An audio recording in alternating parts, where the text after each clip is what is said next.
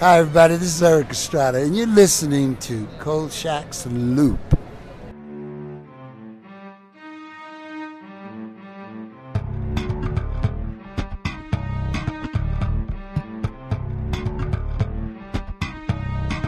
Hello, everybody, and thank you for tuning into another episode of Kolchak's Loop.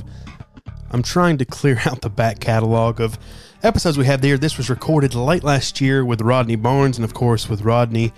If you miss a second of anything, if this if this podcast has been two days late, you'd already missed stuff. So since then, his uh, Lakers drama has got a name.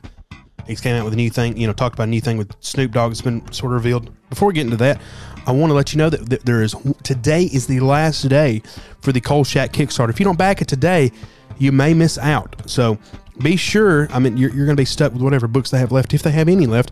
So be sure to back that today if you have not, because I don't want anybody to miss out on that. So be sure to do that. So the, the Rodney projects, Nita Hall's Nightmare Blog number four has come out. He's got his Substack rolling. Go check out stuff over there. Winning Time is the name of his LA Lakers drama. The, the Snoop Dogg book has been revealed. I think has been hinted at on the show. Tales from the Crypt. Yeah, yeah, great wordplay there. But a lot of stuff going on in the world. Rodney, of course, he did, he is a writer on the Kolchak uh, 50th anniversary graphic novel, so he's going to be in that writing a zombie story. We talk a little bit about that. We talk about some. This is just really a catch-all. It was sort of a. We, we had a plan. Uh, the plans fell through, as they sometimes do, and we sort of winged it. And uh, you're gonna hear some talk about the '89 Batman movie. We're gonna talk a little bit about like some comics. Uh, of course, we're gonna talk about Kolchak, and we're gonna talk uh, even a little bit about wrestling. I don't know if any of you knew, but Rodney actually went to be a wrestler. He's a rather tall drink of water, so he went to be a wrestler. Actually wrestled at the power plant in Georgia. I'll let him tell you about that. Grew up on some uh, NWA, growing up mid South, stuff like that. Just just a bunch of cool stuff from Rodney. Sorry if there's not as much Kolchak as usual. That's my fault, as Robert will so aptly point out in here. But just know that hey, we're in the works with a lot of stuff. A Kolchak convention, I know it's been oft rumored, but it really seems like it's picking up steam here. Been in contact with Erik Estrada, and I'll, I'll play a little short snippet of an interview I got with him uh, recently. Got with him though, and he and he seems on board for a Kolchak convention.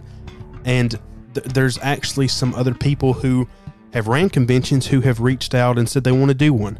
So who knows where this could go? Um, it could all fall through, or it could go to the moon. I really don't know. But hey, guys, if you really want this to happen, just the, the thing you can do most is just show your support online, show your support for the page. I also want to give a shout out to our very first Patreon member. We actually have a Patreon member. Something I didn't know if I'd ever thought would happen. But Matt, but Matt Wiseman, thank you so much, Matt Wiseman, for being a patron. Uh, we're going to reach out to you, man. Give you a shout out on the pod. Thank you for that, our, our one and only patron. And if you want some, uh, I'm going to try to put some exclusive content up there. We're working on a website, kolchaksloop.com. It should be up by February 12th or 13th or so, by Valentine's Day at least. So there's that. Be on the lookout for kolchaksloop.com. Want it to be the one stop shop for anything Kolchak, really. We want to put the old ads up there, to put the TV guide stuff up there that we get. Um, I, I just want to put our notes up there, you know, Cole's Play stuff, INS Office stuff, just just whatever we can think of to put there, whatever we would need, whatever Kolchak fans wants. So if you want anything, reach out to me, Gmail, uh, kolchaksloop at gmail.com if you want that. If you want to learn about more, hear more about the convention, give your ideas, kolchaksloop at gmail.com you know where to find us at Sleep on Twitter. So, you know, I've rambled on long enough.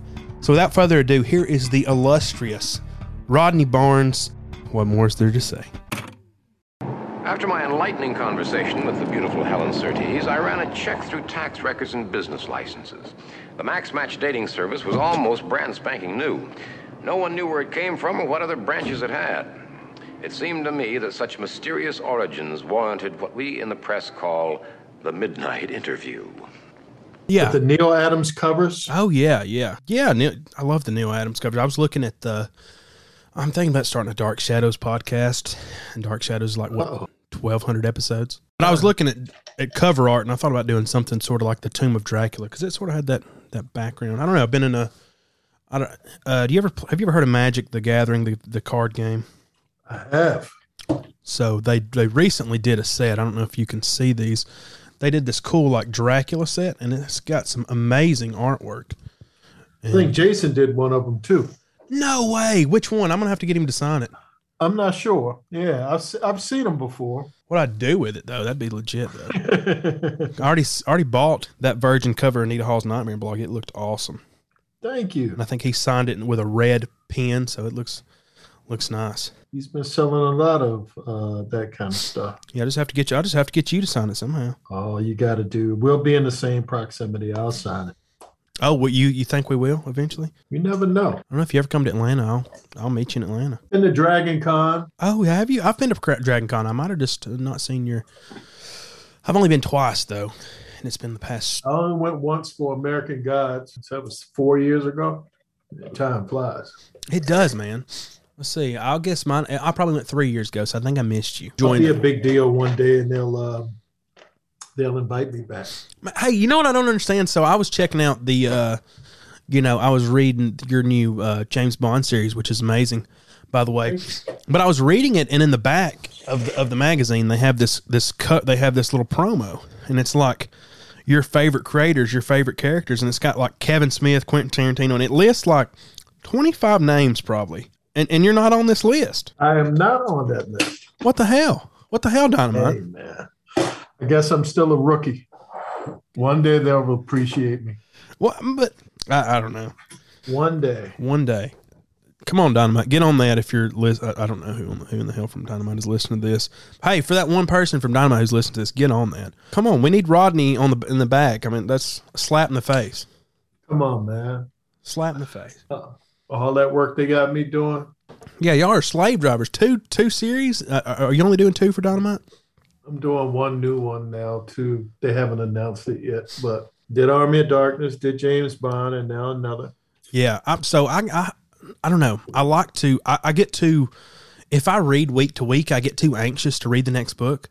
So you saw my stack today. I went. I went and I'm like. I went ahead and picked up some magic cards. I'm like. I'm gonna go ahead and I'm just gonna get a huge stack. Just clear my box out. And I, I read. I spent a probably a few hours a day just catching up on. I think I read the first three of Army of Darkness, the first two of. uh I know, and, and the cool thing. So I, I'm- I've been out of comics for a little bit, as I've told you, but like you have got me sort of back into comics. So I'll go and I'll look at the. I'll get. I'll look at the wall. And uh, like today, I saw Long Halloween, Jeph Loeb, Tim Sales. I love the original, and they did a special, uh, special comic. So I thought that was awesome. I picked that up. Jeph was in the store signing it when I was there. Really? Oh, that would have been cool. That would have been something awesome to have. He was my boss when I did Runaway. He was. I remember that. Yeah. the TV show. Hi, Rodney. What's going on? Man, I just woke up from the best nap ever. Really? I'm gonna go to Just- just bed wanna- after this. Thank you for doing this, Rodney. Yeah. Rodney You're said. very welcome. Yeah. I just I've been talking to Rodney a little bit. Uh, a little bit before you got on, and uh, me and him were talking, and he said he hasn't really been up to a whole lot. He's actually been not busy at all. Exactly. That's, That's a lie. Exactly. Absolutely a lie. Well, uh, Rodney, I'm sure uh, you know all the pleasantries. Good to have you back. Uh, I know you've been busy be wor- here. working hard, uh, putting out content for us. Uh, so Doing my best. yeah, we we talked to. Let's dive right into this. What are you drinking tonight, Rodney? You got any good anything good? Just tea. Nothing. Nothing. Nothing interesting. Just tea. I got a little bit of eggnog. I don't know. It's- it- Yeah. See. Yeah. see, I no. love eggnog. I put a little bit of uh, just a little bit of uh, Fireball in there and a little bit of cream vodka, a little bit of Mm. cinnamon on top. You know. That's not really eggnog. Yeah, that's like a drink. That's Yeah, yeah, that's a daiquiri. That's a that's an egg daiquiri. I mean, if I knew you were just going to talk about what you're drinking, I could have said I'm doing the hard stuff, a little H2O. But you know, Uh, Yeah. Yeah, you gotta you gotta hydrate there, man. Let's dive right in. One thing, one of my favorite books I've been reading, uh, Nita Hall's about Nightmare blog. Man, it's uh, that first issue, probably the scariest book you've did, man. Uh, and we'll get into Kolchak here in a little bit, but man, tell me about some of your inspiration from it, uh, where you got it. Another one of those long time interest. Uh, there's a book by William Peter Blatty called Legion. It's uh, I guess unofficially the um, sequel to The Exorcist um, that I'm aware of. And I like the idea of if a demon truly possessed someone, it seems like if demons hate human beings because God loves us, they would kill people. You know, what's the what's the boundary to stop you from being a killer? And um, especially if they have a host and they're influencing that host. So I just took that sort of blended um, a bunch of things and ideas that I've always embraced over the years. Um, you know, a little bit of Kolchak, a um, little bit of um, X Files. I still like that gritty idea of a city, and um, just mixed them all together, and there you go. Yeah, and um, you know, talking about X Files and all that, this really is like a. It takes the blog like something. It sort of puts it in modern day. Uh, mm-hmm. I mean, it brings it to a modern day setting. And Nita Hall seems like a really interesting character just from the very first issue. I mean, she's a T a uh, instructor at Morgan. Uh, let's see, was it Morgan State University? Morgan State, Morgan which, State uh, University. Yes, of course, has ties to you uh, from Baltimore, correct? And uh, uh-huh. it some of it like you you look like I remember I saw the ad for Ghost Dusters, mm-hmm. which I thought was even the logo was it was pretty funny. I, yes, uh, but I don't know. It's just a, it's just a good book, and it seems like she's a compelling she is a compelling character that I want to know more about. And her her of course linked to uh, Philadelphia. You know, we find that mm-hmm. out in mm-hmm. the first thing, so it, it ties it all in together. And uh, have you seen uh, Midnight Mass? I have not. Uh, shout out to Adam Pasulo, a friend of mine who one of the producers on it. Uh, I'm going to. It's teed up. As soon as I get time, and I'm on a plane for an extended amount of time, I'm going to watch the whole thing. Midnight Mass is amazing. I loved it, and it. I don't want to. Do you know anything about it, Rodney? Or are you? Are you? I don't want to ruin anything. I've seen. Yeah, you, you, better not spoil it, man. Just the opening thing, and that's it. I haven't seen it at all. I know nothing. Here, here's the amazing thing about it is that there was a, a movie, Midnight Mass, that was done. Mm-hmm. what was it? Ninety six, maybe or maybe it was even more like 2006. I can't remember exactly. I remember um, the name. Yeah, and and you know, there's that movie, and then you have this new thing that is a series of you know uh, TV episodes, and um, yeah, I, I think what what this person has done because it's the same writer as far as I know, um, okay. from the movie to this new series that he's developed, and um, yeah, I mean to expand that idea of what they did and the characters that are involved in the movie and now what you see in the TV show, uh, it's really pretty pretty creative. I would have to say. Did you ever check out the the movie Bradley? I haven't. I have not seen the Midnight yeah. Mass movie. I didn't even know that was a movie. Yeah, I did. I did a monster deep dive on that show. Really? Um, yeah. Oh, that hit the. I think you're the one that told me about it. Yeah, and then and uh, that, that, hit the old preacher's son vibe on me heavy. Um, you know, it's, it's Roman Catholic, but you know, I was an acolyte. Um, I rang the bells. I sang in the choir, uh, and not even with my dad coming to church all the time because he was always preaching somewhere else. But um, and then seeing all those those things, boy, that was really something else.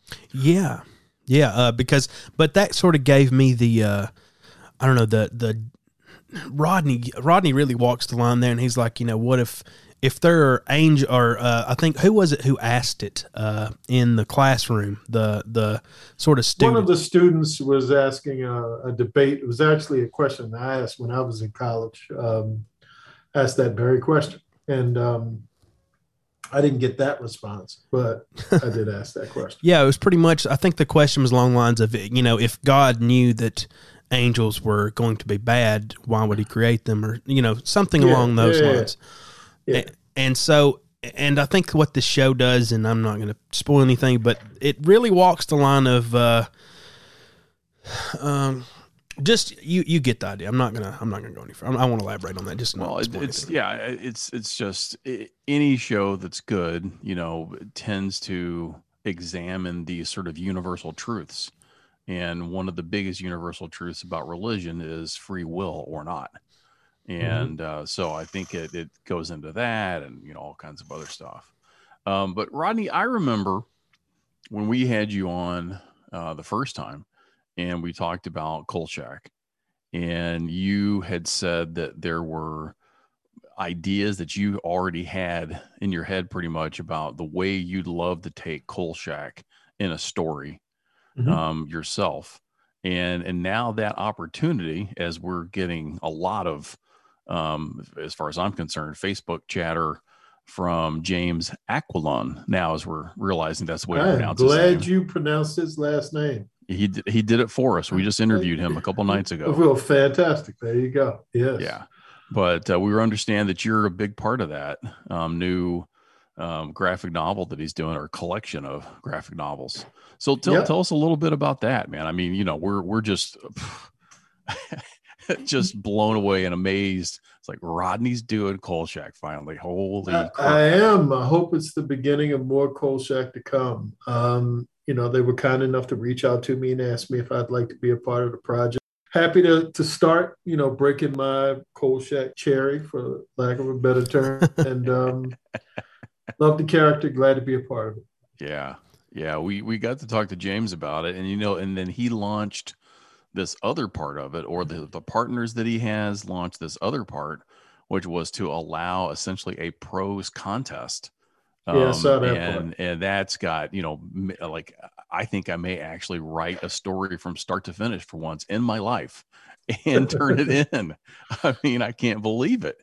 And this is the the part that I know this I knew this about myself, but I wondered for you who has written so much, what what goes along with you when you get into sort of research mode about your character, um, setting, emotions, whatever it's going to be. I mean, we of course we've got Philadelphia and what you did with Adams, and but but but I've just found thinking now what I'm doing about my Kolchak story and doing the research and it's almost like I'm I'm finding out that I'm reading at least 20 pages of information for essentially one line that I want to put Yeah. into the story.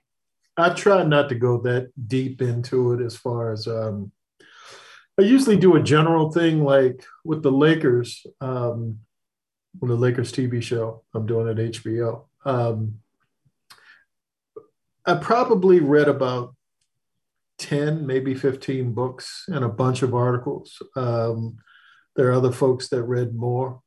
Um, there's a there's a there's a middle ground that I try to strike of research and then using my own uh, call it empathy or connection to the character to try to create if i just go with facts um, that's like a documentary Right. and right. i feel like i have to find something that i relate to in the character or a story that i'm telling to give it that emotional stuff to make it real um, because facts will only take you so far it's like you said you can read 20 pages for one line um, and more often than not, I don't know if I got it from Stephen King or who, but he said sometimes, you know, research can be um, like quicksand. Um, you know, you can get stuck in so doing so much research that you're not working on the thing you're actually doing research for. It's a job in and of itself. So, you know, whether I ask Carlos to, you know, find out XYZ for me, um, or I do it myself, I try not to go too too deeply into it because I'm not really dealing with reality here anyway. Like in Philadelphia, I wanted the facts on Adams. I wanted a profile. I wanted uh, born, you know, died. You know that the those two tent poles. Um, Yeah. What kind of president was he? What was his marriage like? What the kids? The this, the that but you know there's a mini series that's been done It's a whole Mhm. bunch of things that i probably could have gone into Right. that um, i was happy with basically the facts That's that's really cool, Bradley. I'm gonna go go back to you, but um, I'm thinking, you know, I um, uh, teased you with this little thing about how my bald head made me feel like I looked like your Adams character a little bit in Philadelphia. You know, and if you needed a screen test, you know, fine. But then, you know, immediately I started right after that. I was like, "You idiot! What about Giamatti? I mean, come on, he played Adams." in you know the that miniseries and that was an amazing miniseries I, I did enjoy that quite a bit well we've got two actors cast and attached to the show so i can't say which ones Yeah. but, you know going out for the rest now so you never know And just let me know, well and done. just let me know, and I'll get on a plane. I'll fly out there to record my bits for a victim number three. Uh, Fanta, you got it I'll You get out it. there. you're gonna have to be naked in an alley but hey if you're a trooper god bless you Oh well. in Philadelphia. So, you Oh, that's a little bit less- guarantee your safety either. Sounds Yeah. kind of exciting, man. That's a, that sounds like a good time. Yeah, As weird as put, I am. Put it so. out there early. Just put it out there early. This is what you're going to have to deal with. So, Okay, well, um, I'll take that under advisement. Uh, you know, you talked about writing characters. Me and my wife the other night. She'd never seen Army of Darkness, and she'd actually never seen any of the Evil Dead movies. So we sort of been working through it. And I've never seen the Ash versus Evil Dead, and I know that's something I need to. That's something I need to correct. I know, I know. It's okay. It's, it's just what you're waiting for, man. Sorry, go ahead. uh, anyway, um, so but I was re rewatching Army of Darkness, and I was like, man, you know, I was then I read your comment. I'm like, you know, Rodney really captures the voice of uh, I don't know. You feel I feel like you capture Ash pretty well. Like even uh, one of the lines I wrote here that I thought was uh, interesting enough was the asphalt is horrible for the skin. I, I don't know. That was just seemed like a very one off quip that he'd throw out there. Um, I don't know. You- How do you? So you talked a little bit about that. So for Ash, how did you? How do you go about like, hey, let me just. I mean, did you just say, hey, I'm going to rewatch the movies and I'll go with that, or did you watch any of the series, or Yeah, I watched the first movie and you know, I read a couple of the books. I wanted to see how other people did the book uh, tonally. And I came to the conclusion that I still don't know what it's about. Um, but I know the rules yeah, about the the book and him and the tone and it's like if i could capture that if i could um capture the tone and the rhythm kind of like what i try to do with lando for the star wars book. yeah, books. yeah, um similar you know similar um similar plan similar thought pattern you know yeah. And Robert had made a mention of it, I guess, in, in one of the comments under one of your posts. It has a warrior sort of feel to it. Uh, Yeah, the- it is. Um, that's purposeful. I actually, when I pitched it, it was um, it was exactly that. It was uh, the Warriors. Ash meets the Warriors. You know, but not literally because you get sued if it's literally the Warriors. yeah. So I got to make my own kind of gangs, and they're in New York. And Which they are- do a thing. Yeah, which- it's Do, do exactly- any of them? Do any of them look like they could have been in the musical Godspell? Uh, probably, yeah. By the end, you, yeah, yeah The Furies. yeah. There's Oh. a Yeah. really silly one that's going to piss people off. I think issue four might be the silliest uh, Oh, of all of them. the So issue- piss people. So issue three, um, I, I, can I? Should I spoil this or no, Rodney? I don't. It's one of the. uh, it's Army of Darkness. How can you spoil it? but- so it there's doesn't really have a plot. per there's se. a It's just a lot of action. there's a It's a lot of action and jokes. there's a Come get clan sugar, baby. uh, called the the Mistress Brady's. Yes, yes. So you said Marsha, there's Marsha, Marsha. yeah. So there's Yeah. one crazy. So you're, there's one sillier sillier than that. Yeah, oh yeah. Oh yeah. Please, that's nothing. Oh man, that I, nothing. They're gangs, man. They're influenced by television, like kids today, like video games. They I don't know. Yeah, it was. I don't know why that that got to me. Uh, Is is Ronnie? Is this one from your Zombie Love group, or who who who's putting this one out? dynamite. of which one of uh, You- Army of you're, uh, Darkness? Yeah, Army of Darkness one. That's Dynamite. Dynamite is doing James Bond and um, Army of Darkness, two radically different books, Yes. Mhm. two radically different tones of storytelling. But yeah, Yeah. Do do the the people who you interact with at the various um what we're going to call them comics um do you ever feel like you're being pulled apart by these guys that that that you know they they this group wants something from you this other group wants something from you and or i mean it's all it all seems kind of self-inflicted to the extent that you just keep coming up with material and and you have the creative output to go into these these other Yeah. genres I mean, I'm, I feel fortunate. For me, it's all an exercise in story. Um, hmm being able to tell different types of stories. Um, and I've been fortunate in that regard that, um, you know, like I just said about James Bond and Army of Darkness are both wildly different from Philadelphia. And Nita, I'm looking at my board right now, and I was writing the IG 88 one shot for uh, War of Bounty Hunters at the same time. So it's like all of these radically different you know stories they just kind of to me make me stronger as a storyteller make me exercise parts of my brain. Sometimes I'm uncomfortable with.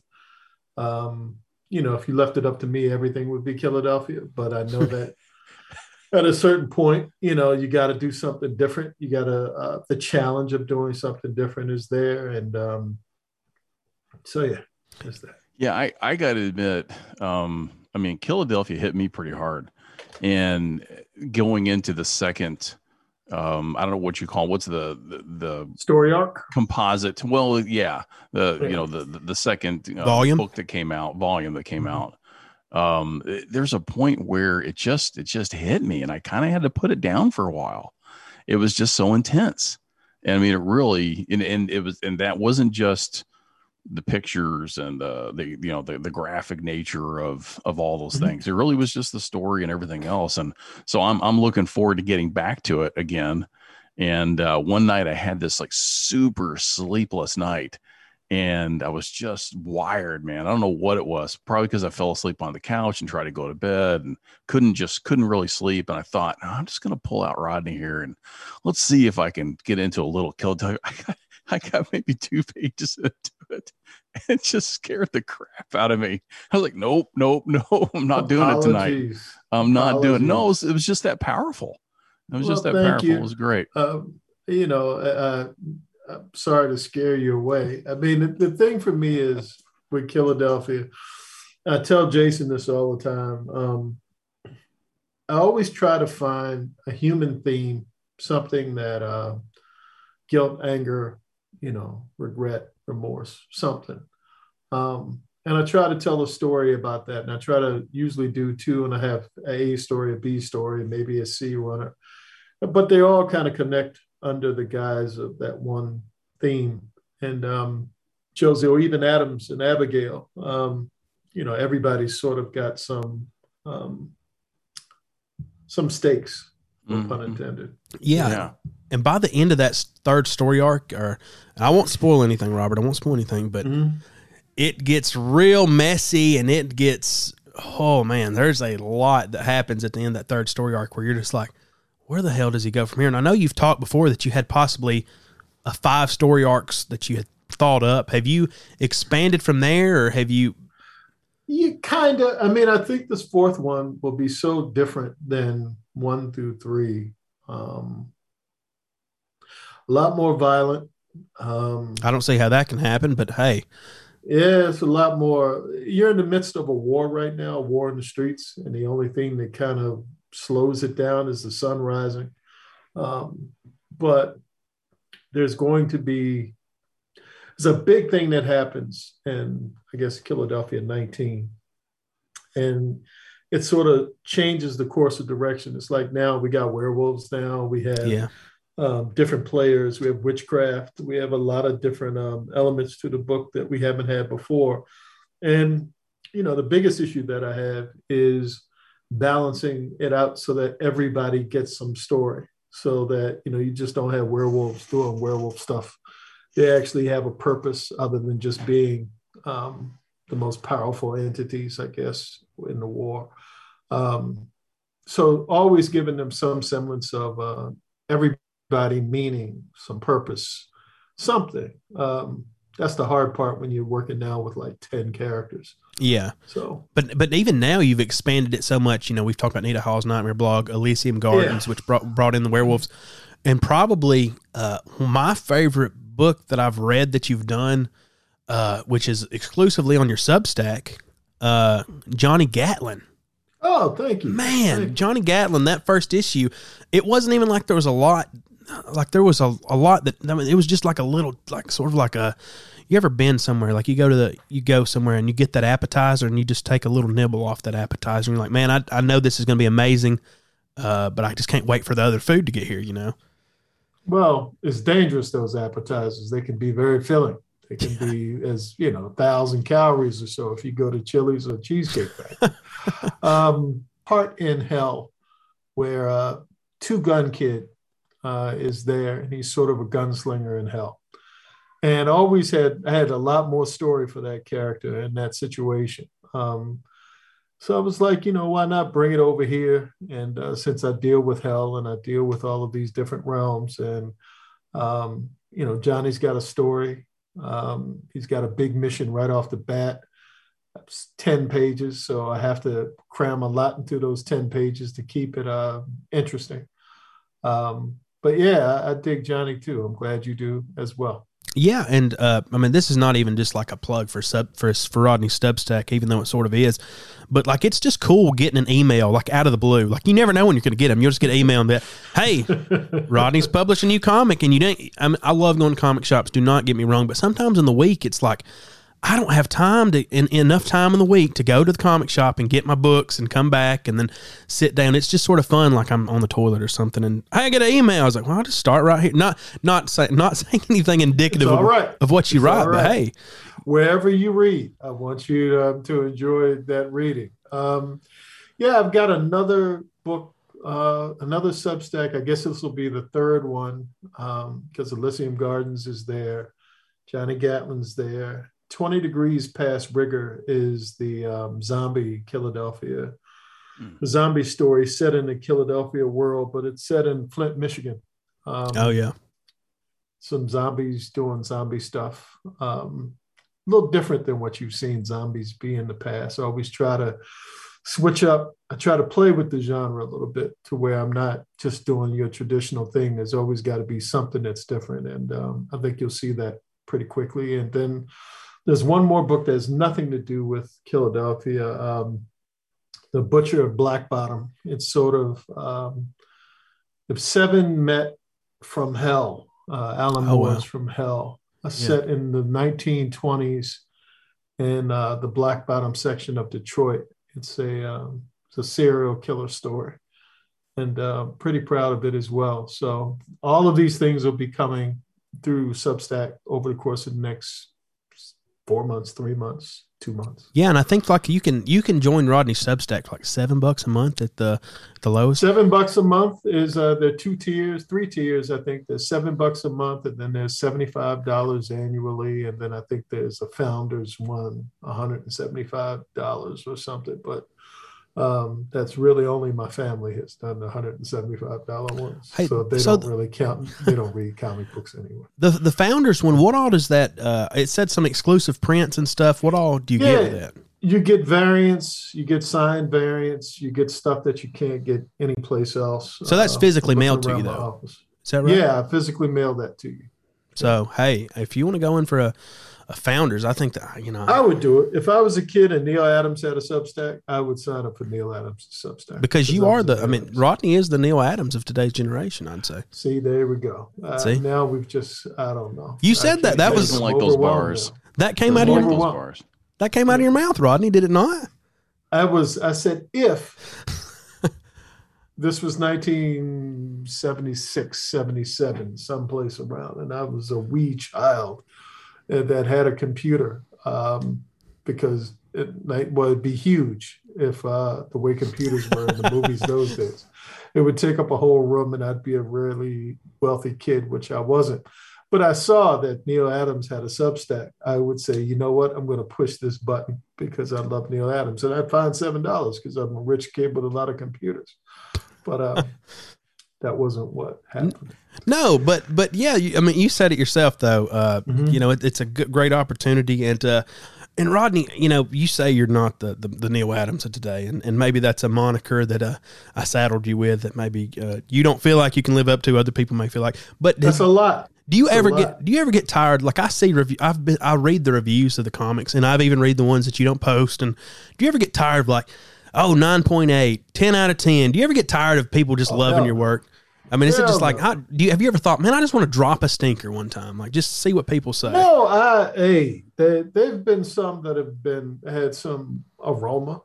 Um, everything's not, you know, uh, 10, 9.8 or 10. Um, I think because I respect the medium so much and I'm still honored that people want to read what I write, um, I haven't gotten to that place yet you know, and I don't think I ever will because it's still an honor to be talking about comic books, being a part of the world, being a part of this community. So you never get tired of it. Um, it's a grind. You know, it's not something that's easy. I understand a little bit more about it now, uh, being in it. but um, it's very rewarding. And um, so no, no, I don't get tired of it. What? Speaking of not getting tired about things, what? And, and I'm I'm on this research mode in in my head, and possibly Mhm. because I've gotten uh, J. Gordon Melton's um, almanac that he wrote about the history of vampires. But what's something about your writing and reading about and experiencing these stories that you're making about vampires that has um, surprised you about those characters and you thought for whatever reason it gave you a surprise has any of that settled in with you I, i've got one that hit me if you, you can't think of anything right now. You tell me yours. well it just, it just it in in reading now um and really realistically reading every word and understanding and following dracula now for really the first time after i re- read it years ago um and then seeing um the old dracula seeing the johnny the johnny not johnny depp seeing the um Christopher Lee. uh yeah no the the the 92 the the the um Bram Coppola. Stoker, yeah the, the Coppola, Cop- Coppola's Keanu thing and well and and and Gary uh Gary what's his- Oldman. yeah, Yeah. Gary Yeah. Oldman seeing all those guys I, I, in my head I never thought any vampire could withstand sunlight Mm. where these guys in these stories it's more that they just can't they're they're weakened by it but they Mhm. aren't turning into flames and, and i don't know where that that that usage all of a sudden happened along the way that sunlight was what was really going to make them turn into ash but but i've seen now in other vampire stories that are coming out they're they're going back to that same idea that sunlight just weakens them and it does not necessarily kill them Yeah. Not it makes them me. vulnerable so that's just yeah so i think it just depends you know Yeah, not which me. way you want to go with it I think what happens when uh when you when you write a vampire book or a um or television show, the first thing people ask is what's different? You know, it's just more vampires, you know, what's the thing? What are you changing? What are you adding? What are you taking away? Um and for me, there's some things traditionally that I like. I like that they can't move around during the daytime um, unless they're inside um, that the sun can kill them. The cross thing, I was never big on the cross thing. Um, it was kind of a cool image, but you know, to me, if you live in a in a world that is diverse, uh, not just culturally, but with so many different religions, to to say that this on, this one is the only one that somehow affects what a vampire, you know, does with this symbol you know, what about all the other religions? You know, Mhm. I never wanted that to be the thing. I kind of thought of that when I was a kid. It's like, why just a cross with an ung or what happens to them when they're in the coffin? Um, their ability for their souls and their spirits to move. That being a vampire is almost like your soul is in a prison that you know it can never leave um, its host until somehow it gets a stake in the heart or gets burnt or something destroys it. Mhm. Um, and I also like the idea that the trauma that they suffered as human beings, they carry into immortality. You know, it's Right. one of those things that sort of came with um, just dealing with trauma and dealing with therapy and just how the human mind works, that it's hard to shake. Um, sometimes, even if something traumatic happened to you as a kid, you may not remember that thing clearly, but the habit that you formed to kind of push the, uh, you know, to push the trauma down, that you know you don't let go. So, Mhm. uh, or many people don't let go. So, you know, like I said, I just wanted to add more of those elements to it. But as far as the strict and hard vampire rules, most of them I sort of adhere to. Yeah. Well, you, you can tell I'm kind of a rules guy, probably Mhm. from being being a teacher, being a coach. So are my producers. My producers are rules. that- they want me to explain everything, even things that I think don't matter. I still end up having to explain. well, I I love that you have that artistic side. That it, it's it's more about the art, the emotion. You know what what is, um, you know, emanates. Let's say from from the work, and than it is necessarily the hard fast rules because honestly there really aren't any hard fast rules No, not anymore. i mean It's so just much it, it's been Yeah. changed around so much and the only other thing i would say is in in reading this um the uh, the other cool thing that i did i don't even think i got this from this book because i've really been diving into everything is the practice of driving a stake into a person um, was an actual past uh, actual um, act that happened to people because they were so afraid of people coming back from the dead that they used long stakes to Hmm. actually put them all the way through the body and essentially anchor them into the ground. Um, and so that was an actual practice that happened. And of course, you've got, you know, along that line is people weren't that good at science um, when they were burying folks, and that they were actually burying people who were alive. And, you know, you have this saying about being saved by the bell. Um, if you go to any of the little, little ghost tours there in the Boston area that my wife and I did one time, you know, the, they talk literally about the idea of having that hole that comes up through the coffin and it's a string that comes up and is mounted onto a bell at out the out on the outside of the coffin tied to the corpse's wrist so Hmm. that they can ring that bell to save their life if they actually wake up during that time. And and i think that just the these things have surprised me in in doing my, just my little bit of research that I've done so far, where I never really got that much into any of that side of things. Um, but now that I'm, for whatever reason, I'm delving into them, and I, I think that's really cool, especially the stake through, um, because you you would think, all right, so it makes sense that you want to drive a stake into somebody, and that maybe there's some form of soul or heart that these these monsters have, and that's what I read kills them. something about it was wood. Also, there was something about the properties in wood that played a Mhm. role in it as well. Right, Um, right. so and it it's yeah it, it's it's really something but you you mentioned before um you, you're uh, you mentioned carlos and i think now carlos is he your uh, assistant um He what, is what my assistant. title okay and He and what sort of things does he uh, now you talked about him i guess doing some reading and research for you um Mm-hmm. wh- how how does you how do you interact with him Uh, we typically text each other every day um, throughout the day um, with whatever the day's work is going to be. Um,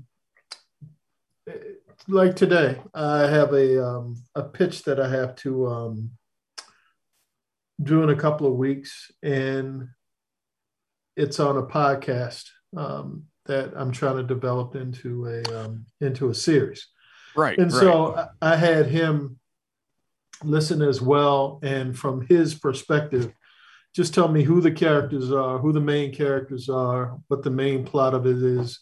I've already listened to it, I know, but it's one experience to listen to it. It's another one to digest it Yeah. and look at the words and kind of make my own notes, and then I'll take that and I'll do some pitch pages for myself as to how I'm going to present the material, how I'm going to mold it and shape it into a TV show.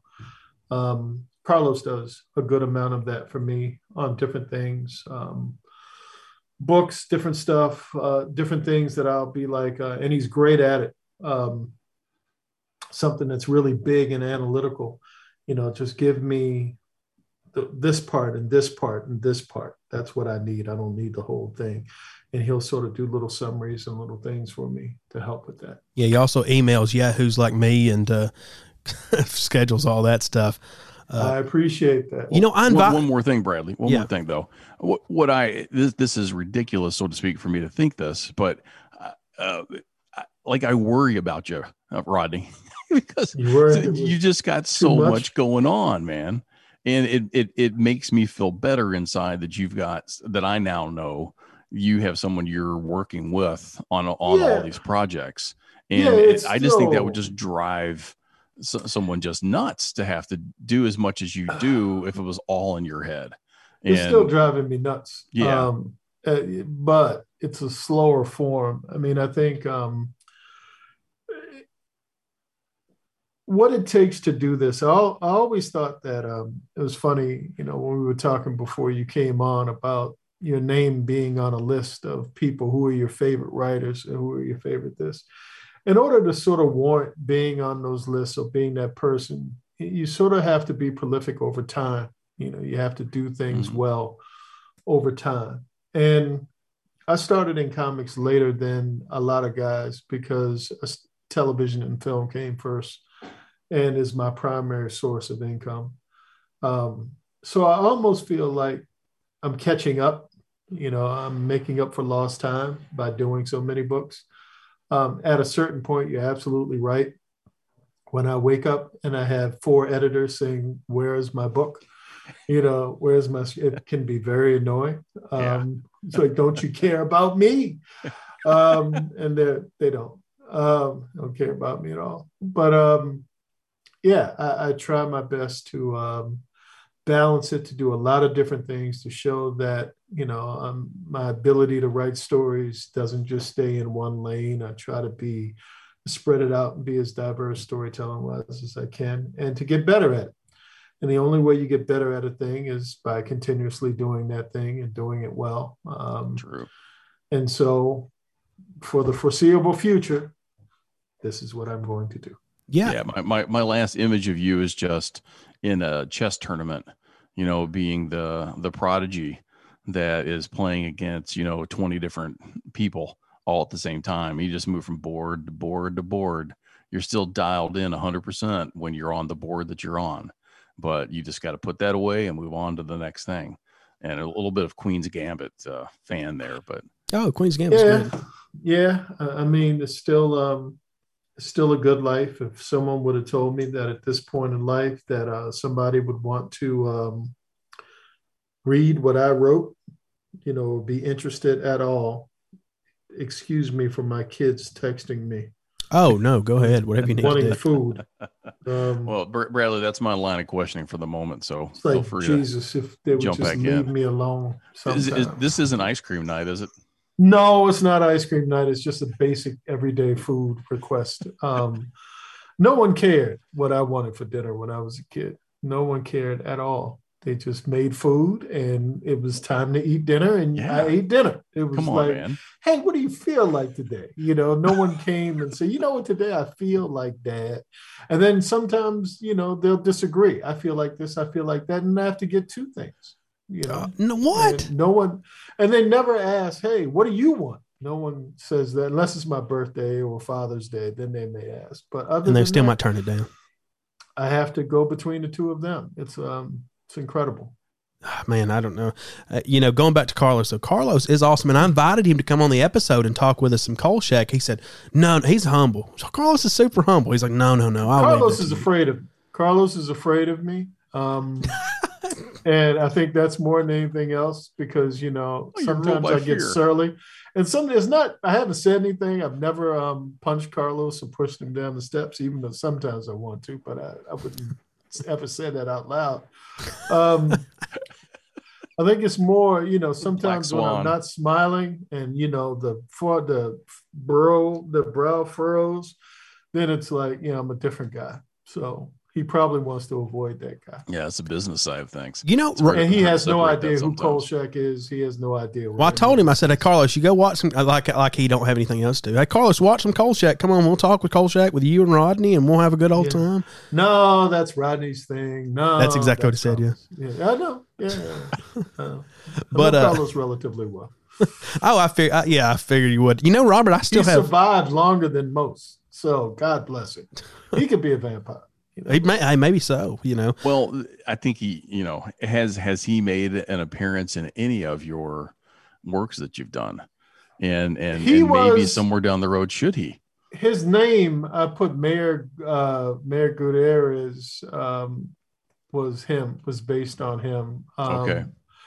When he quits, because I'm sure it's coming at some point, then I'd ask Jason to do a panel of me ripping his head off, like my daughter ripped my head off in book five. So, yeah. I remember that. You know, and the funny, which that's not you. The the mayor in Army of Darkness was Tommy Thomas.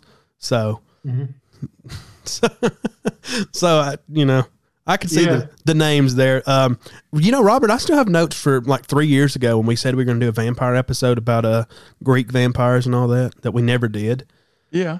Um, so I don't know what. You just just okay. You're just letting me know that you still have those notes. Yeah, apparently there was Greek vampires. I don't even remember writing this. He's been drinking, you know. He had the eggnog. no, I had- I had one- with I had- the liquor in it. I Yeah, There's there's like there's just like a so you don't know. splash He, he of could eggnog and confessing, all you the know, other I stuff. killed a man once. I just, why are you telling us this? I just felt, I have this beard because I'm hiding my identity. yeah, I'm in witness protection. I'm not supposed to say anything, but my name is Carl Stevens. But continue. but apparently, Yes, yes, Bradley. T- please, please illuminate us. no, ap- we were talking about things we knew about vampires or that we thought were Uh-huh. interesting. Uh, I thought that it was interesting that the Greeks thought they would kill, that they would be killed in their sleep by them sitting on their chest and they'd eat all their groceries. Um, I don't know. So. eat all their groceries. Yeah, and if they knocked on your You door and uh, adding that in your um, That's- modern interpretation. no, that's the Greeks. They had vampires, the r- the uh, Rhacolicuses. Okay, didn't know they talked about groceries though. They did, yeah. Those, well, I, I worded it that way. I'm, I'm sure they didn't have the word for groceries in Greek. Okay. Uh, but speaking of vampires, speaking of all this, we got a preview of Blackula in uh, on Rodney Substack, and um, this is not the Blackula I remember, Rodney. Uh, No, I tried to add some more dimensions. I mean, I saw Blackula when I was a kid, and even then, I knew it was a little problematic. Yes. You know, one, it's you know, his name is Blackula because he's black, so Yeah. we're already changing it. Um, there's already a problematic thing just in Yeah. his name. Um, it's not like his name was, you know, Count Blackula or Count Chocula, uh, for that matter. So I was like, okay, how can I add some, some, how can I take some of that off and make it plausible within the story as to why, um, as to why he would have that name um, and how that would factor into the idea of him. And I think now it's more of urban myth. It's like something that's been placed upon him, not something that he necessarily asked for or that Dracula said, you know, like in the movie, you're Count Blackula and Yeah. go off and be black and fight people. Um, so I tried to um, add some dimension to the whys and to fix the things that I thought were problematic and um, add some things that are different. There are some there's some new elements to him that I think make him more. I wanted to bring him up to the Bram Stoker level um, of vampires, and not so much just you know let him lean on a afro and big lapels and yeah, uh, cool-ish name. I wanted him to have some a little more mythology. Wanted to get him get to know him in a different way. Um, so yeah, yeah. And you know, going from there. Uh, speaking of Zombie Love Studios, who runs your Instagram? Do you do that yourself? Do you have somebody who does it? uh, which parts? What, what the post like uh, there's just uh, like i like if you just scroll through the zombie love instagram man there's yeah. All kinds of like amazing posts and then i think the other day so are you are you the one who posts that stuff or somebody else probably I do most of it. Um, usually, when uh, there's a lot of artwork, if I'm not doing anything in a moment, and you happen to see ten pictures get posted really Yeah. quickly, you know what happens is I usually find stuff that I'm really interested in that um, just connects with me in some way, and I save it, and I save it, and I save it, and I save it. Then there's a point when I'm not doing anything, or I take a break in between things when I'll just post five or ten of them, and then um, I think there's part of the publicity department um, also does some stuff as well. So yeah, because there's like some like I, don't know like i'll be checking it out and like there, i'm like oh he's on a blade runner kick like there's like just like three blade runner pictures there in a row you know uh, yeah, I mean, there's some great artwork on, like a lot of a lot of cool stuff. Uh, Pan's Labyrinth. Uh, I'm probably mispronouncing. La- how do you spell that word? Is it labyrinth? labyrinth. Labyrinth. Labyrinth. I think you said it right. Did I? Yeah, I believe so too. I don't I'm know. a big fan. Most of the stuff, I'm just a big. I'm a fan of fantasy art anyway. I own Mhm. some of it um, from the painters. That is something I used to collect until it got too expensive. And so, anytime I see it, I just always wanted a site where, away from me personally, I just share art. Yeah, and it's like it's not. You'd think, hey, Zombie Love Studios they're going to be plugging a bunch of stuff. No, it's just like No. fun artwork, uh, like a lot of cool pics. Like, and, and you'll get flooded with them. And I'm, Rodney, I'm sure you get. I'll, I'll be on my Kolchak's Loop thing that I never post on my Instagram that I really probably should post on. Pull, do what you do.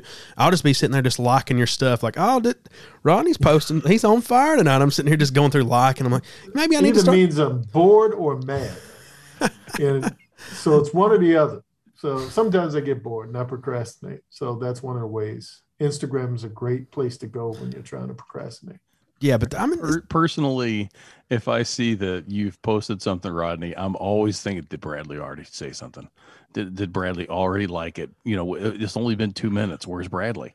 I, I, I thought for sure I he's need just you sitting guys, around man. Getting ready to do this. You Well, guys but give then- me hope. I oh, did- Yeah.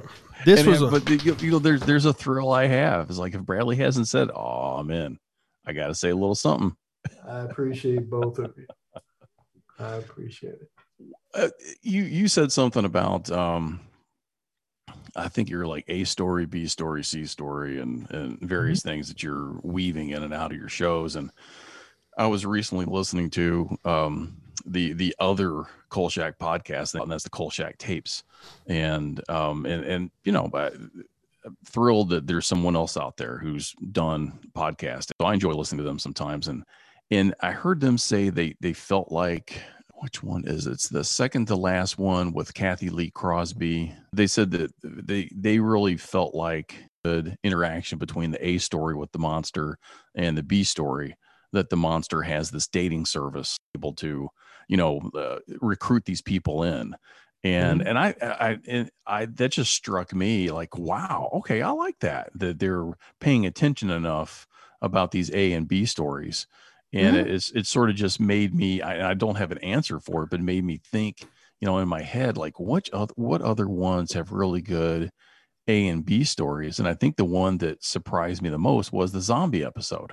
Um I I, I just didn't consider it to be a story about the Chicago mafia and if, if you uh, do you any any Kolchak episodes stick out in your mind that have a, a decent you know B story I think um Shout out to Constantine Nazareth. Uh, Did you Devil's something. Platform Yeah, with Tom Skerritt. yeah yeah. yeah that Um, yes I did that one, and I, I thought that you know, with the underbelly of him being um, spoiler alert for a forty-year-old television show, um, that you know he was involved in politics, and all of that sort of lent itself to a B story-ish idea. I think they were limited, you know, due to budget and time and the need to do monstrous type stuff uh, to fully get into the B story the way we would today. But um, that sort of had a B story ish Mhm. feel to it, or at least the the desire to be.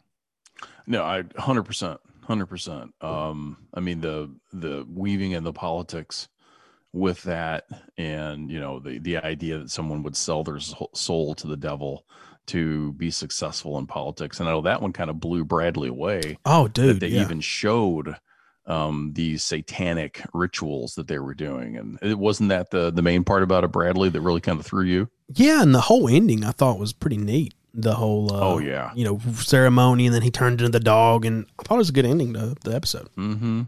yeah, for sure.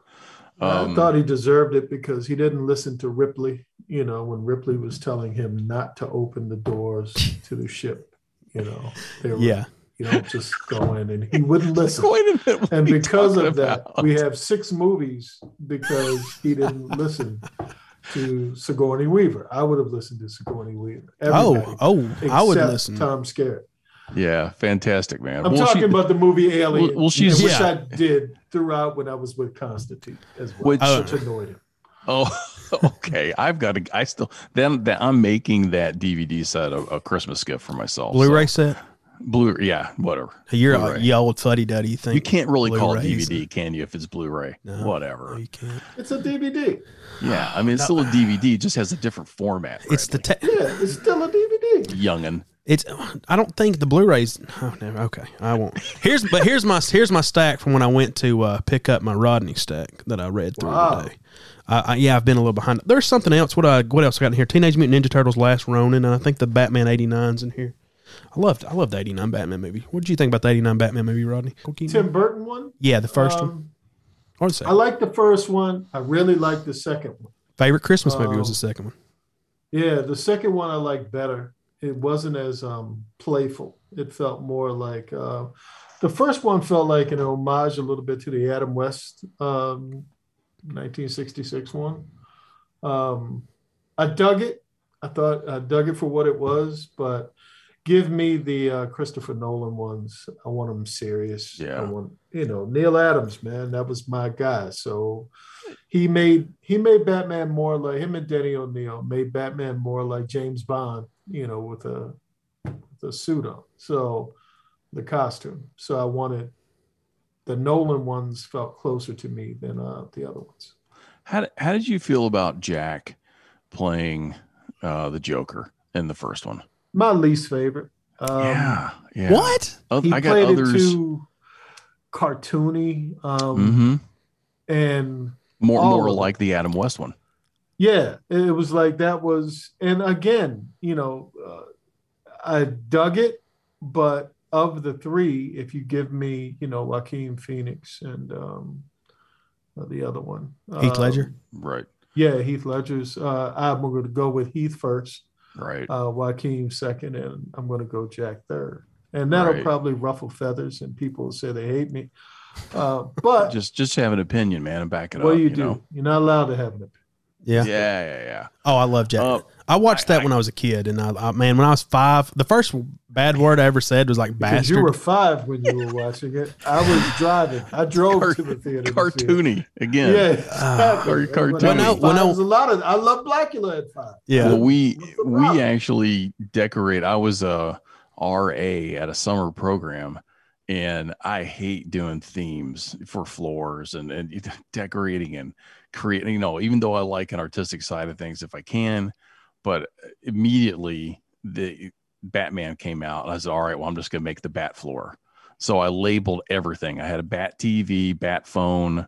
I had the Bat chair, Bat couch and you know when and we all went to go see it but no i think it, i was okay with the the varying i loved keaton in it and i really think he did capture a lot of the dark Mhm. side and back and forth and jack i think he could have been a little more dark but uh, when, when just i i'm a huge prince fan Mhm. and seeing jack up there trying to mime slash dance to prince when they're doing the parade, it just ruined it for me.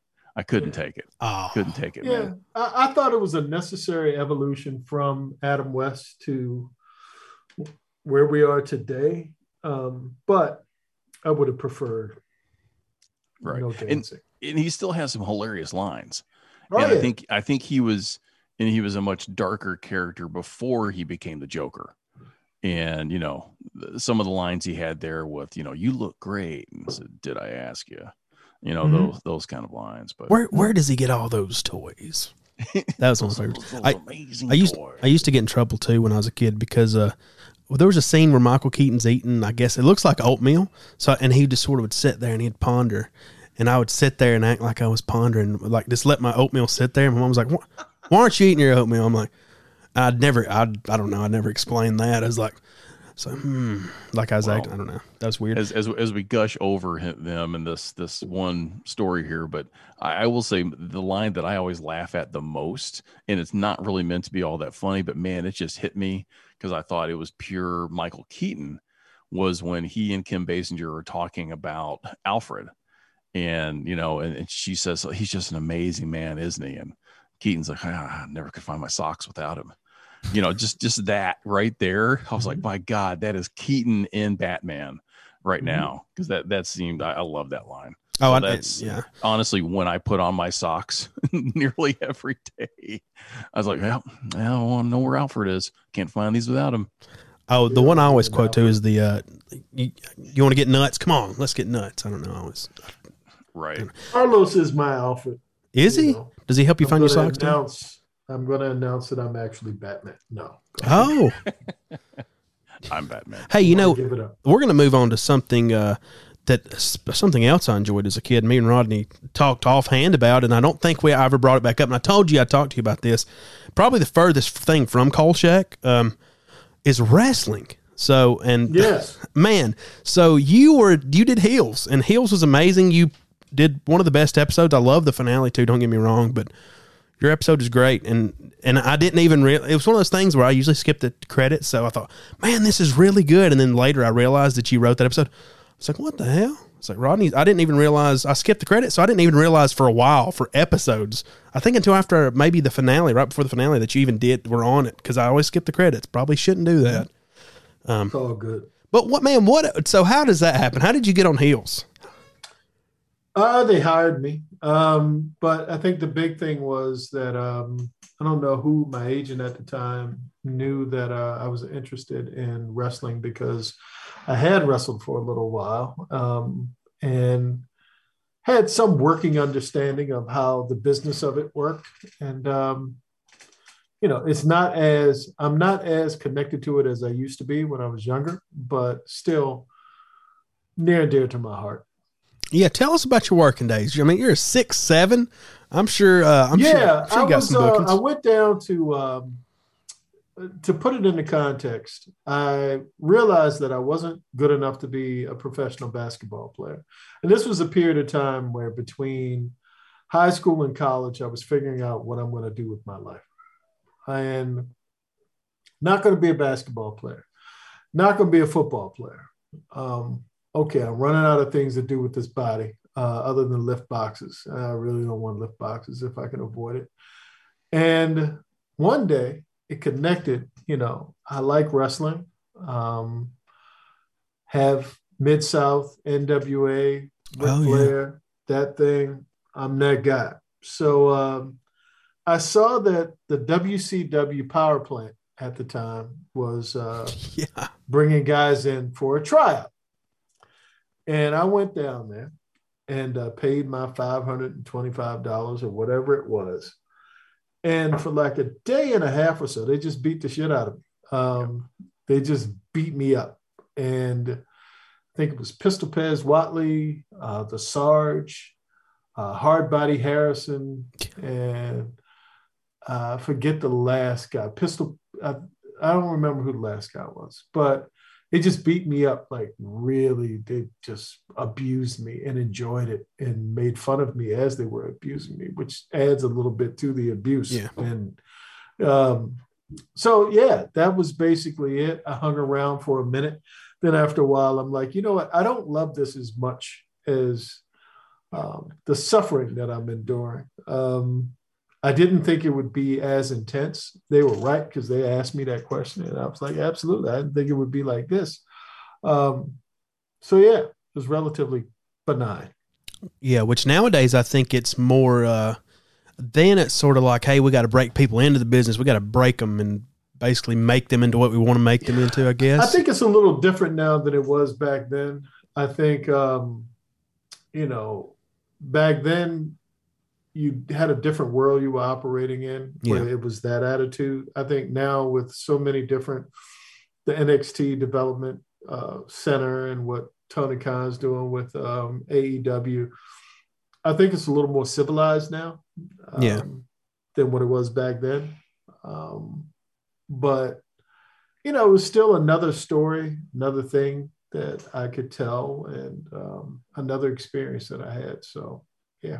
Were you able? Did you ever go on set for heels and, or was it just pretty much remote? No, I just uh, worked on the scripts first, and we got all the scripts done.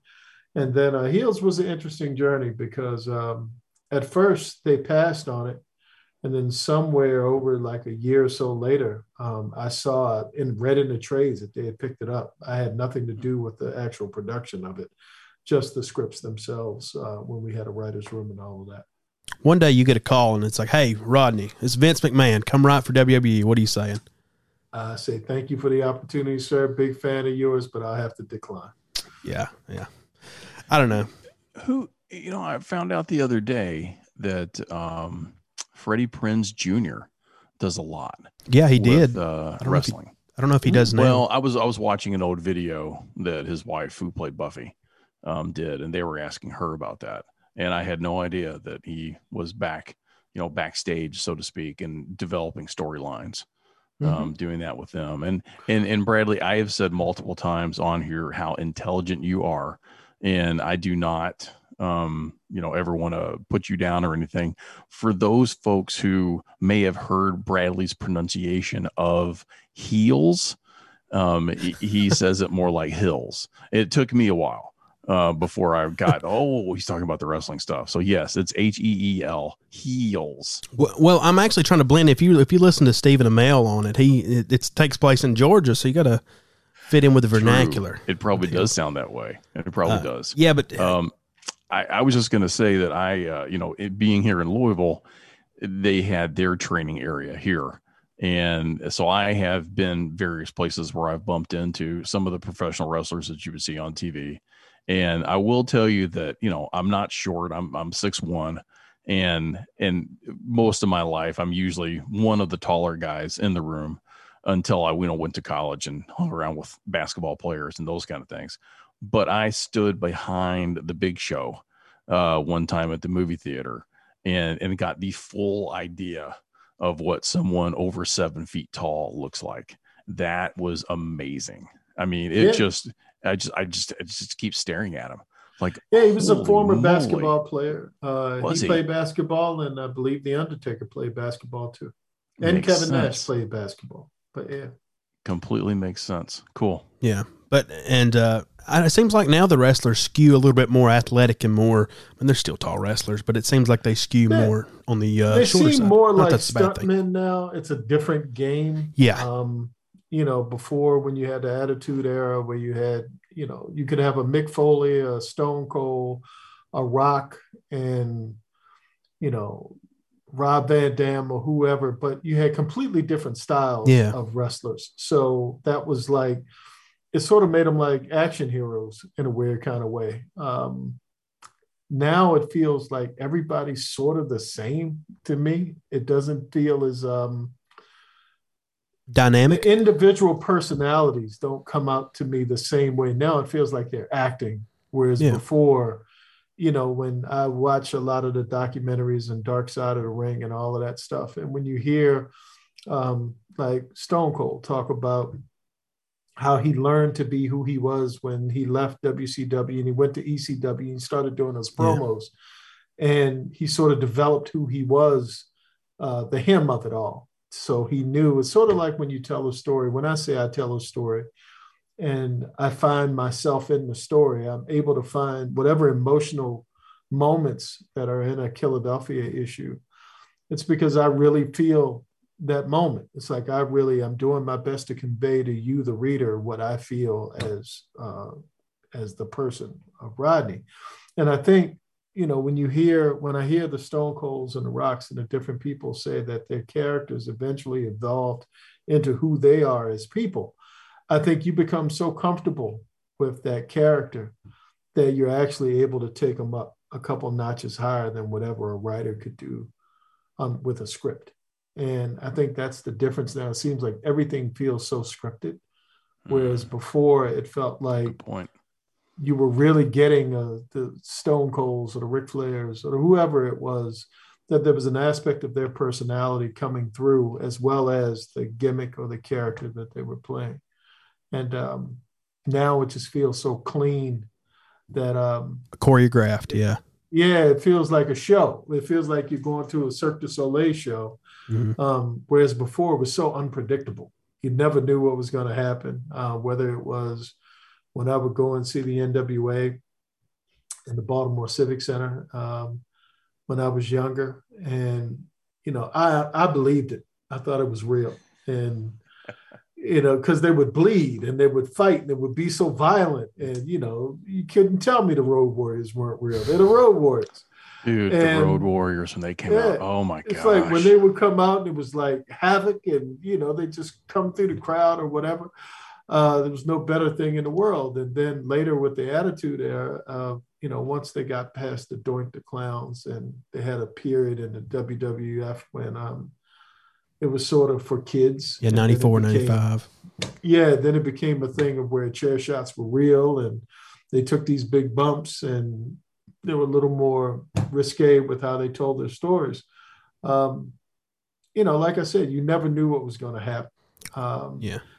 And now I watch it and it just feels it doesn't have that same for me. But I'm an older guy who's seen a lot of this Yeah. stuff. Yeah. So 100%. And you know, I don't know what this says about me, but I think when I was like nine or 10, when I first started like reading, reading, and getting into reading, I'd always read every day on the bus. The three books I remember reading like vividly uh, Alice in Wonderland, uh, Charlie and the Chocolate Factory, and Mick Foley's Have a Nice Day, his first book that he wrote.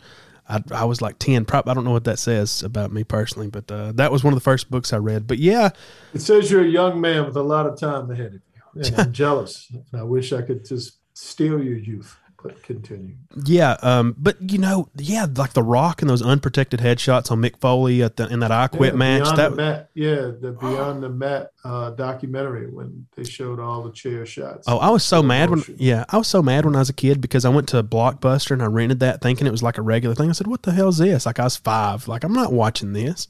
But now I rewatch You it. had a lot of freedom as a five year old. You Oh, clearly a did. lot of free. Yeah, Um, a clearly of did. I I, think he remember was I drove. I was gonna say he's driving, I right? five years old. And, uh, no, I, I didn't. you know, I took my keys. I took the keys No. to the car, and I drove down to Blockbuster. I was five years old. And they And let I- me rent it. I was I, I upset. had yeah, I had to fake, you know, being a little older, so I just rolled up my cigs and my shirt. yeah, there it I was. like, wow, they saw the tattoo and they just let it go. No, but hey, you know one thing though, I, have been I got out of wrestling for a while and I got back in with like independent wrestling.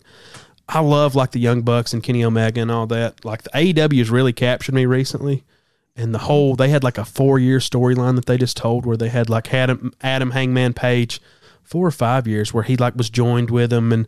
It's sort of been like a five year story, and it's the payoff when he finally beats Kenny Omega for the belt this past Saturday was like, damn, you know. I don't know, and maybe that's just because I've been involved with it that maybe I have the rose tinted glasses. I Uh, know very little of that which you speak. Um, all I know is, is CM Punk is there now. Yeah, he is. Bryan Danielson, and um, you know, uh, that's all I, I know. Jericho's there, and I every I tape it. This is the odd part of me. It's just like comics on a Wednesday. I tape Raw. I tape AEW show. I don't even remember the name of it. I haven't watched them yet, but I taped them. That's it. hey, that's that's fair. I would recommend Raw is can be a slog recently. They've I think they've let go of like seventy five people over the just this Yeah, I saw John Morrison and, and I mean- some other people that they they've let Keith Lee go. I was surprised. Dude, Keith one. Lee, I saw his first match in Bear- NXT. but when they named him Bearcat, I knew his time Yeah. was ticking. The Sam was running out of the hourglass. so you know you you talk get the Bearcat name. Oh Cool. yeah, you talk about Cirque du Soleil, but like I remember, I went for uh, it was a house show. It was Keith Lee and one of his fir- first match versus like uh, Dijakovic or whatever his name is, and they Keith Lee nailed like two moonsaults, like tried a shooting star press. He is a phenomenal athlete, and he, so Robert, just to picture it, he's a bigger. He's like Rodney, maybe a little shorter, but he's like got a he's got a hefty build to him, and he just like nails these insane moves, man. Mm-hmm. Keith Lee is like an, a top level athlete. I don't know what Well, he'll be doing it on Impact or AEW or something. or wherever they'll name him. You know, Yeah, I mean, that's- Paul. Yeah. That's the thing. Those those guys are just huge stuntmen, and and they can take a beating, and they they love dishing For a it. while, They, they love then taking they're- it. Yeah. Then they tell you stories about Yeah. the hip replacements and the knee replacements and all. Well, that. I I actually trained again because of being there in Louisville um, and having my strength coach background. I trained someone who was in their school, and he had made uh, comments about how he was allowed to get in it at six two and only one eighty five. Um, Mhm. Because they were just trying to move away from sort of the steroid fed look um, of of the people and trying to you know clean it up, so to speak. But no, I was going to say that um, I don't. I still don't have the print version of the um, Night Stalker, and all I have is an audio version that I got from Moonstone. And I've been re-listening to that, and there's a, a line that he uses that's it seems to me to be a, a reference to wrestling, and he talks about the Gold Dust twins. Now, I think isn't there a Gold Dust um, uh, casino in Vegas? I don't even know. I've never been to Vegas, so I that know may there's a be. gold rush. Um, I don't know if there's a gold dust. Yeah. Well, and th- so the thing that I remember is that Dusty Rhodes, uh, you know, who was a professional wrestler, wrestler, Yeah. and then of course his son, Son of a plumber. Uh, Yeah. yeah. yeah, his son wrestled, and then Yes, his son Dustin eventually was named what, Rodney? Which Gold one? Dust. Well, gold dust. There's gold Yeah. dust. Dustin Runnels is gold dust. Correct. Correct, correct. So it, it almost made me wonder. Then It's there's like, Cody, who's a vice president or something. AEW. Yeah. okay, yeah, I just wondered if maybe that Jeff Rice actually put wrestlers in that, and there was some sort of connection, or if Dusty, even back in his day, had some sort of gold dust, um, uh, you know, moniker. Well, Gold Dust you came but I don't know. 20. Well, Gold Dust, the wrestler came Yeah, 20 years W- after, 25 years Well, after. that's what I'm trying. That's what I'm trying Yeah. to say. And he was the son of, you know, Yeah. because it was because of. No, I Dusty see what you're Rhodes, saying. I see what you're saying. Anywho, Yeah, we got about so we, we don't want to keep you too much longer. How about ten more minutes, Rodney? Does that sound good? Sure. We'll and we'll. Uh, is there anywhere? Is there anything we haven't talked a lot of Kolchak? Have we? We need to. we, we usually never do, Bradley. That's my fault. Yeah. Uh, It Oh, pretty good. much is. But uh, no, these these are great conversations. I mean, I, I love having those things. And it's man, it's just it's it's difficult to pull so much out of a one season show, two mo- you know, two TV movies, one season. You almost have to go to sometimes the other shows. And um, so that's sort of a, you know, it's it's the the reboot was pretty much universally panned.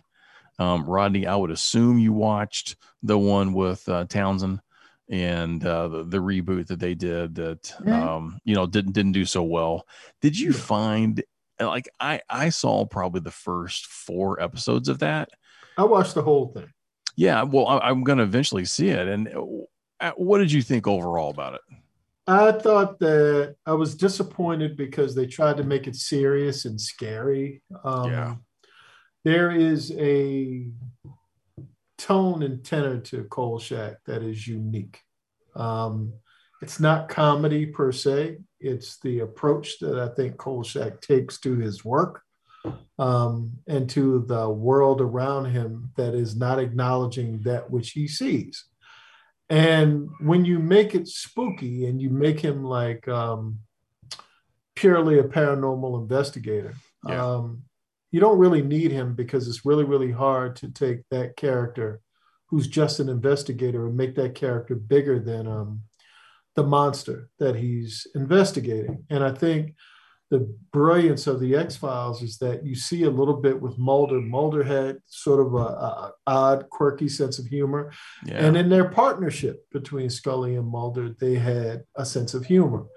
And it was almost like we know we're going to see some really scary stuff. We know we're going to see some really, um, we're going to see the worst in human beings, almost like um, homicide detectives in a way.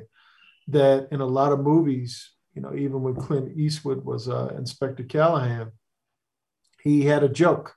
He had some type of wit. He had some way of dealing with the world that was different than everybody else was in the world. But when you take that away from the character and you make the character just someone who we're going to find out where their vampire is, and that's it, and they seriously go about doing that, and you make everything around it dark, um, to me, you're taking away the so the thing that's unique about Kolchak and Darren McGavin, and his ability to come in and always sort of be um, tongue in cheek until he's in the basement with the vampire or he's trying to do a thing. Then you see him be scared.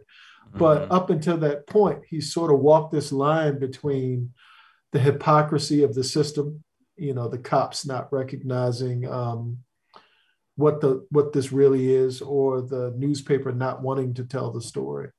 Um, you know, whatever. The system isn't working for truth, and he is Mhm. and he has to do it in the way that he's doing it because no one else is everybody's going to think he's crazy anyway so why not approach it with um, a wink and a smile and again you know there's the way that you tell that story where it's just about the jokes and then there's a way that you tell that story where it's super super serious but I don't think either of those two work. Um, I think there's a middle ground that takes a really a unique eye um, and a unique tone and someone who really understands the character. That's why I thought Richard Matheson, to me, captured them best because um, he really got both of it. It's like Yeah. it was really scary, but it was really fun. Um, but he took it seriously. You know, he took it seriously in a very unique way. And Matheson will always be my best. Those movies of the week to me were Oh yeah. the best version of uh, Kolchak for me. for sure. Yeah, Yeah. and you know Yeah, one for thing I didn't realize talking about X Files a little bit, I saw a ten minute compilation of uh, Mulder making porn references. I never, I never got that until like I just saw that video like maybe a month or so ago. I'm like, "Uh, how did I just miss like so many? Because I've rewatched the series multiple times and I've noticed them, but I never thought he really did make so many porn references. Well, there were there was uh, Darin Morgan, one of the writer producers on the show, who wrote "Somehow Satan Got Behind Me" for Millennium, the one with um, Peter, uh, forget his name. Um, it was an X Files episode where he could see the future. He could only see when you were going to die. Oh yeah, yeah, yeah. Um, it was season three. Um, makes me really, really angry that I can't remember this oh, I'm bad at names of episodes is anyway. near. But um, but those two episodes and uh, War of the Corporates, I know I'm saying that wrong, but he wrote episodes that were sort of tongue in cheek and fun, but they always had something of weight that were under them. Um, and that's what I dug about. Those were my favorite episodes of the X Files as well. And to me, they took directly from the tone of um, Kolchak. Yeah, yeah.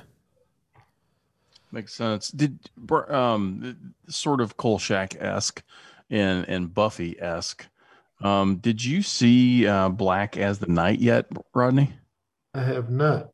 Uh, that uh, the um, Ed Gross. I think he's the the person who helped publish um, one of Dawidziak's books. Yeah, I'm pretty sure Ed Ed is someone who Mark DeWidziak has had worked with, and I'm almost positive he's the person who published uh, Mark's uh, Night Stalking books. And he, anyway, um, interviewed some of the cast from that show and the writers uh, called Blackest Night, and you essentially have Clyde Um, Bruckman's Final Repose. Okay. I'm sorry. Continue. you find Oh, it. I found that was the name of the episode. There you go. That's I, good. had to, I would have gone crazy. My head would have Oh, oh. I was completely. trying to look it up for you, Oh. but I didn't. I didn't Yeah. have enough time. I wasn't that. It's all quick. right. Yes. No, but but anyway, um, it's set in Louisiana. Um, Keith David is in it, um, which was great to see him in that. And Not David Keith, but Keith David. correct, Yeah. correct. The Okay. this, yeah, and uh, but you know you have uh, a different way that they tell this story, and it is set in. I guess one one part of it, it it potentially is like housing projects um, um, and then it's like some people live there some people don't and the interaction with the 16 year old female and finding um, vampires and and what's happening in her neighborhood. And it's very inclusive to this african american uh, louisiana um, experience. And it, it made me think a lot about you and philadelphia um, in the sense that they do have a couple scenes where they sort of lay out this um, rationalization for why the vampires are there and Right. and what they're doing and uh, so I, I think it's and, and it's it's it's i'm pretty sure it's a Blumhouse. I think it's a, it's a quick you know um, really you know very few scenes are um, unnecessary move moves pretty quickly. But i thought it was really good. I, I'd, I'd recommend it out there. Check it and yeah it's um it's definitely and, and the the coolest thing as being a buffy fan um she makes references to buffy as as the show's going on and that's sort of what buffy would do with whedon's writing is there was so much pop culture that was happening at the time that he would have that character spout off um so i'd i'd, I'd recommend that as a as a fun one and it it's still it had that that good mixture of um, uh, heart and death and loss and but mixed in with a lot of comedy, um, and mixed in with the horror. Um, pretty pretty good one out there. I'd, I'd highly recommend it. You know, and and Col, you know, we're about to wrap up. Uh, speaking of Kolchak, though, the X Files. One thing I enjoyed, one episode I remember right offhand was the season one episode with the invisible alien. I think that was one time too that I thought that the X Files took something that Kolchak did that I don't think they did as well. The Kolchak didn't do as well, and really made it really good. I don't know, and I'm sure there's more out there. That was one of the. I wanted to get to that in, one, in our Halloween episode, but we that thing went off the rails a little bit, uh, which which is all good. Um, Yeah. but Rodney, uh, is there anything you want to plug before you head out? We've plugged your Substack. Uh, Oh my goodness, the same old, same old. Um, what am I doing? Uh, Nita Hawes Nightmare Blog issue two should be around sooner rather than later. Philadelphia volume three should be on sale soon. Um, I'm looking at my board. Um, Zombie Love Books still assembling them because we're selling the whole trade. Not Oh, so yeah, single floppies, so it takes a little bit longer, but we're into all of them. Blackula, Crownsville, Florence and Normandy.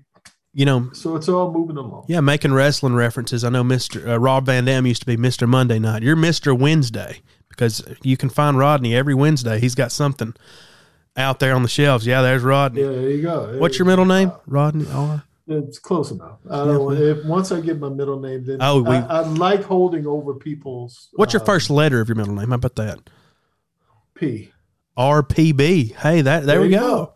Like RPB. RVD. Yeah. It's the only reason I gave it to you because it sounds, you know. It's if it would have RVD, sounded bad, if it had been like it'd have been like X, you'd have no, we ain't doing that. There it is. But hey, We we we did say that name in our first time with Rodney because I, I remember from Boondocks when we talked about uh, We the did. character who said that um, Ronald Reagan uh, was Yeah. had had six letters. w- we and that yeah, was when I, I I did my research on. it. It was like, oh my God, Rodney's got six letters. we can't we can't repeat it too. though. Now we can't repeat it. We've done past Well, that. I'm not going to go there. It's all good.